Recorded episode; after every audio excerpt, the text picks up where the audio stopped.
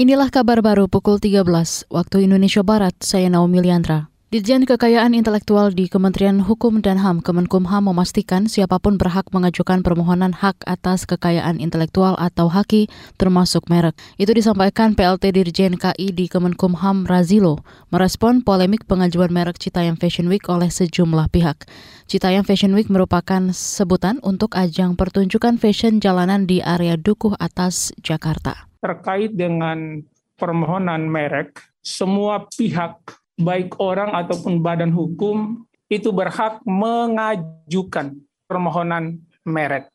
Itu yang pertama yang harus dipahami. Tetapi tidak semua pihak yang mengajukan merek, permohonan merek, serta merta akan berhak mendapatkan merek atau perlindungan hukum merek. PLT Dirjen KI di Kemenkumham Razilo menjelaskan proses pendaftaran merek diawali dengan pemeriksaan formalitas. Kemudian pemerintah akan mengumumkan pengajuan permohonan merek kepada publik jika ada yang mengajukan keberatan.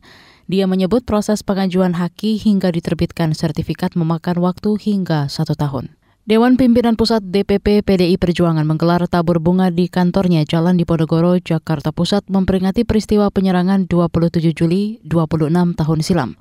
Insiden itu dikenal sebagai kerusuhan 27 Juli alias Kuda Tuli. Ada pula yang menyebutnya sebagai Sabtu Kelabu, merujuk pada peristiwa yang terjadi pada hari Sabtu. Dikutip dari antara acara tabur bunga dipimpin Sekjen PDI Perjuangan Hasto Kristianto.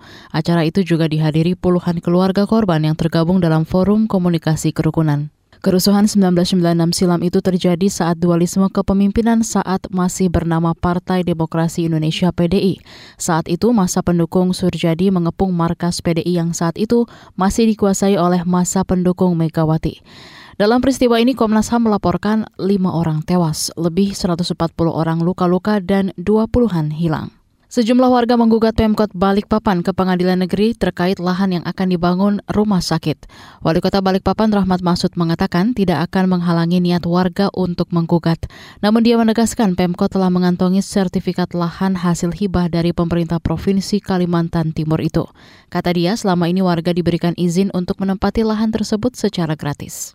Adapun setengah jalan ada yang menggugat ya saya pikir wajar lah karena masyarakat di sana juga kita persilakan untuk menggugat. Tapi sekali lagi ya bahwa tanah itu adalah tanah pemerintah kota yang selama ini dia tempatin juga. Artinya ini kan ada kebijakan pemerintah silakan tempatin. Tapi kapan waktu diperlukan oleh pemerintah ya harus ikhlas uh, untuk pindah karena yang kita bangun ini adalah fasilitas untuk kepentingan umum. Wali Kota Balikpapan Rahmat Masud menyebut sudah memberikan uang kerohiman kepada warga.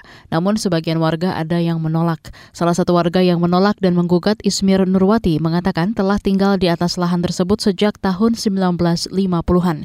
Dia mengaku hanya mengantongi surat segel. Sidang perdana gugatan sudah digelar pada Senin kemarin. Hakim memberikan kesempatan kepada pemerintah kota Balikpapan dan penggugat untuk melakukan mediasi hingga 3 Agustus 2022. Demikian kabar baru KBR, saya Naomi Liandra.